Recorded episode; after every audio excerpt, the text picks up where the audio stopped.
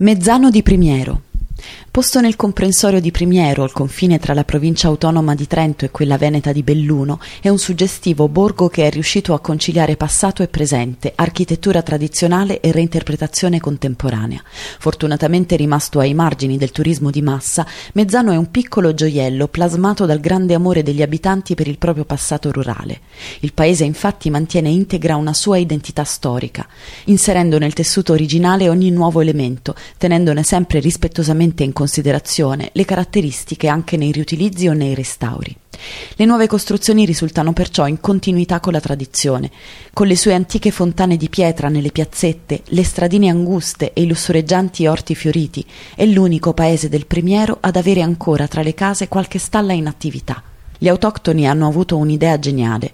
Vicino ai punti più interessanti del borgo hanno posto delle sedie rosse su cui sono appoggiate delle campanelline.